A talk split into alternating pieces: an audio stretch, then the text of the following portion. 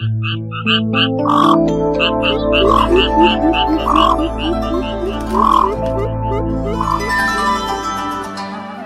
cũ cảnh xưa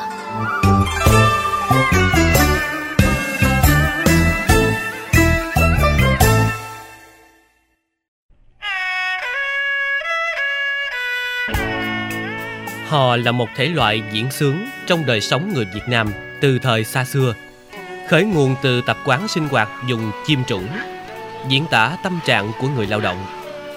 Khi bén rễ trên vùng sông nước Nam Bộ để đắp đổi những thiếu hụt trong đời sống văn nghệ, điệu hò cấy lúa, hò quốc sự, hò lờ đã làm thổn thức, sao xuyến bao trái tim của con người. Điệu hò câu hát được sử dụng như một phương tiện để bày tỏ nội tâm của tầng lớp lao động và từ lúc nào họ đã trở thành món ăn tinh thần chính của nông dân trong buổi đầu khẩn quan.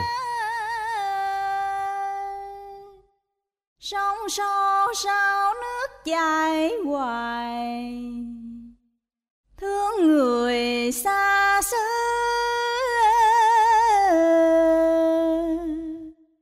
Lạc loài đến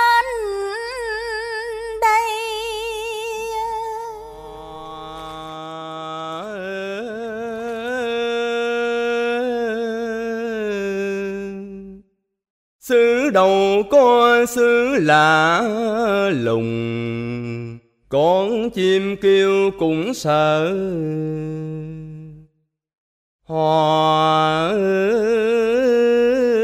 con cá dãy dùng cùng kinh.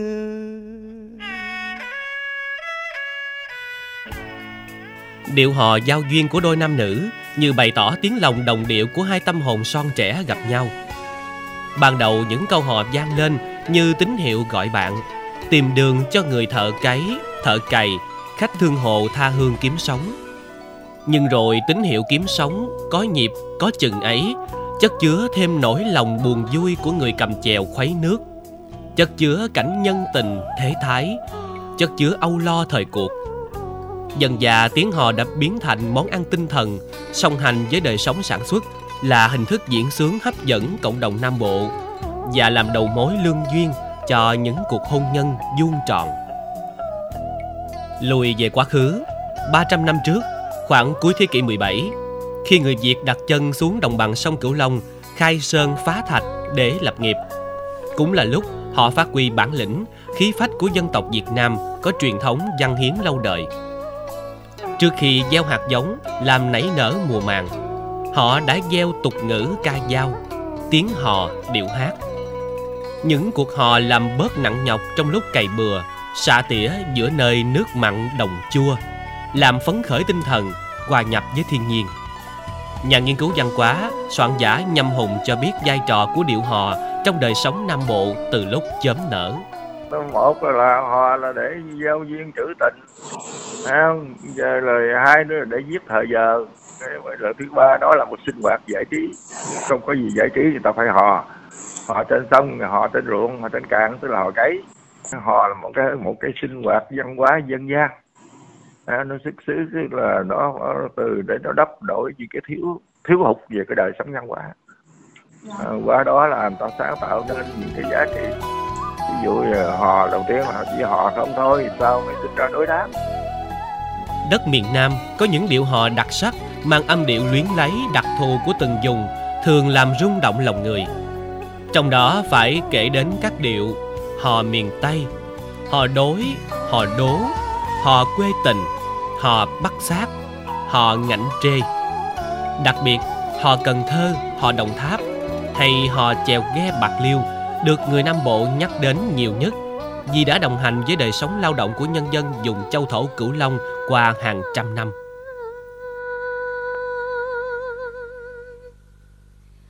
Nhất nhật tiểu thân chứ nhà Cửa của anh đâu mà em không có biết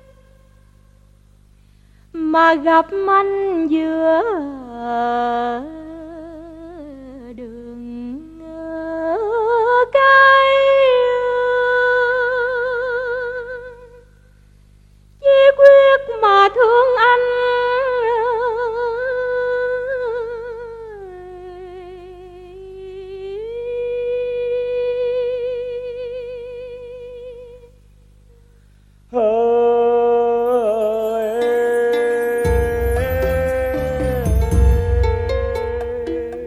Điệu hò Cần Thơ đặt sệt cái chất trữ tình, lãng mạn, phản ánh tâm tư tình cảm, cách đối nhân xử thế trong đời sống. Về mặt kỹ thuật, hò Cần Thơ dễ hò bởi chỉ lướt trên thang bốn âm. Tuy giản đơn, nhưng có chỗ để người hò mặc sức sáng tạo đưa hơi. Hò Cần Thơ đa số là điệu hò đối đáp, quê tình, được thể hiện trên đồng ruộng, sông nước. Tiếng hò chịu ảnh hưởng của hệ thống sông ngòi chằng chịt, thường được dân thương hộ ưa chuộng. Trai gái thì thường dùng câu hò để mà làm quen, tỏ tình với nhau. Người đứng bên ghe này, họ đối đáp với ghe bên kia. Tiếng hò làm nên sinh khí văn hóa đậm đà bản sắc của một vùng sông nước mênh mông.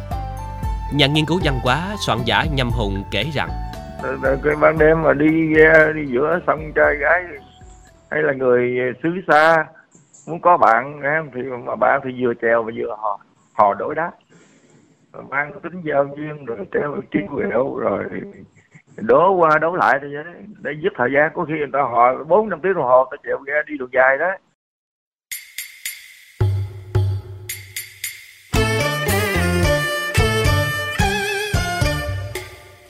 In đậm dấu ấn khẩn quan là điệu họ chèo ghe bạc liêu, hình thành trong môi trường chèo xuồng, nhằm gửi gắm tình cảm, bày tỏ nỗi lòng của mình cho con người với thiên nhiên.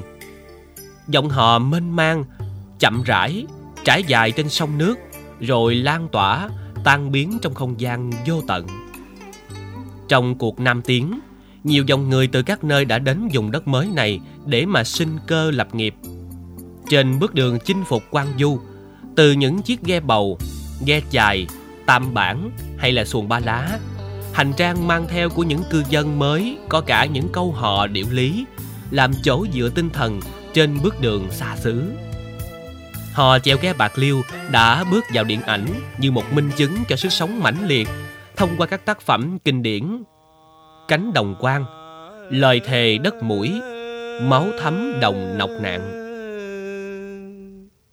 xứ đầu có xứ lạ lùng con chim kêu cũng sợ. Hòa con cá dậy dùng cùng kinh. Hòa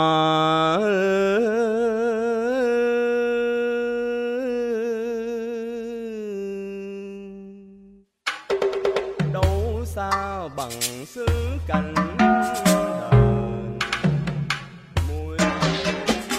Bàn về cái điệu buông lơi, khoan nhặt, trầm bổng thì phải nói tới hò Đồng Tháp. Hò Đồng Tháp ra đời vào đầu thế kỷ thứ 19, sau đó giao thoa từ nhiều dòng văn hóa, kinh, chăm, khmer, hoa.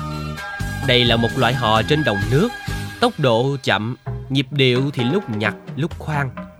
Nét đặc trưng nhất của hò Đồng Tháp là chỉ họ một mình, họ tâm tình, họ tự sự để nói lên tâm trạng sâu lắng của mình. Đôi lúc pha chút phê phán, lên án cái ác nữa. Nhờ sự biểu cảm và lôi cuốn ở âm điệu mà hò Đồng Tháp trở thành điệu hò nổi tiếng nhất ở đồng bằng sông Cửu Long vào nửa đầu thế kỷ thứ 20. mươi.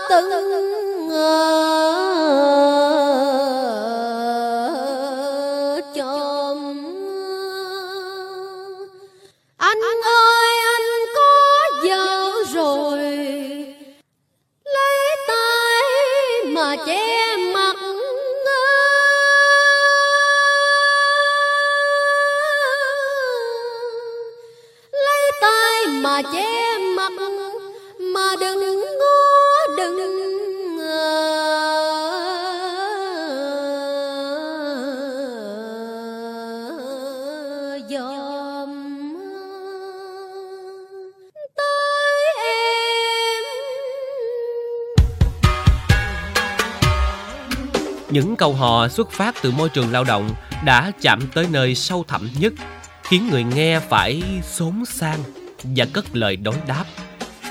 Để ý rõ sẽ thấy, trong mỗi điệu hò Nam Bộ đều có đối tượng cụ thể để mà gửi gắm tâm tư.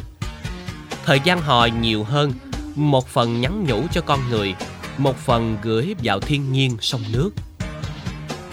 Trải qua bao thăng trầm của lịch sử, ngày nay trong điều kiện phát triển của xã hội hiện đại, điệu hò hầu như không còn tồn tại trong thực tế, môi trường hò đã bị thu hẹp, điều kiện sông nước thuận lợi cho các sinh hoạt chèo ghe, xuồng hầu như cũng không còn. Từ đó, làng điệu hò cũng mai một dần. Để tiếp tục tồn tại và phát triển, hò Nam Bộ đã thâm nhập vào nhiều bộ môn nghệ thuật khác như giọng cổ, tân nhạc, điện ảnh, thể hiện trên các đĩa CD hoặc tham gia vào hoạt động sân khấu hóa quảng cáo trên sóng phát thanh truyền hình. Cộng với sự nỗ lực của các nghệ nhân, nghệ sĩ, đội ngũ làm công tác văn hóa văn nghệ đã sưu tầm và phục hồi điệu hò mà hiện nay hò Cần Thơ và hò Đồng Tháp đã được công nhận là di sản văn hóa phi vật thể quốc gia. Bắt đầu từ năm 2016, những nghệ nhân, ca sĩ tỉnh Đồng Tháp đã đến các khu du lịch trong tỉnh để truyền dạy kỹ thuật hò Đồng Tháp cho đội ngũ hướng dẫn viên. Từ đầu năm 2017 trở đi, du khách đến Đồng Tháp không chỉ được chìm đắm trong những cảnh vật đẹp mê hồn mà còn ngây ngất bởi những điệu hò chạm tới con tim. Chị Nguyễn Thị Ngọc Trinh, hướng dẫn viên du lịch được dạy bộ môn hò Đồng Tháp cho biết. Cái buổi đầu mà vừa được tiếp cận với hò Đồng Tháp thì cảm thấy rất là vui mà nó, nó, nó, nó rất là phấn khởi lời hò đồng tháp thì nó mang nhiều sắc thái biểu cảm cũng như là nó tôn vinh mỗi cái cái cái cái một dùng một cái địa danh hay là một cái uh, khu du lịch của mình cũng để lại cho lòng của du khách đến đây. Có cái nhiều mà cái nhiều mình như là mình dương vấn mình thương nhớ rồi mình nhớ về cái nơi mà mình đã tới. Trong đề án bảo tồn và phát triển chợ nổi Cái Răng Cần Thơ đã nghiên cứu các mô hình tái hiện tiếng giao hàng, lối hò đối đáp ở trên sông, đơn ca tài tử trên ghe thương hồ và hướng đến chiến lược khai thác kinh tế đêm trên sông nước. Đây là điều kiện lý tưởng để họ Cần Thơ nói riêng và họ Nam Bộ nói chung được sống dậy một cách mạnh mẽ và trường tồn.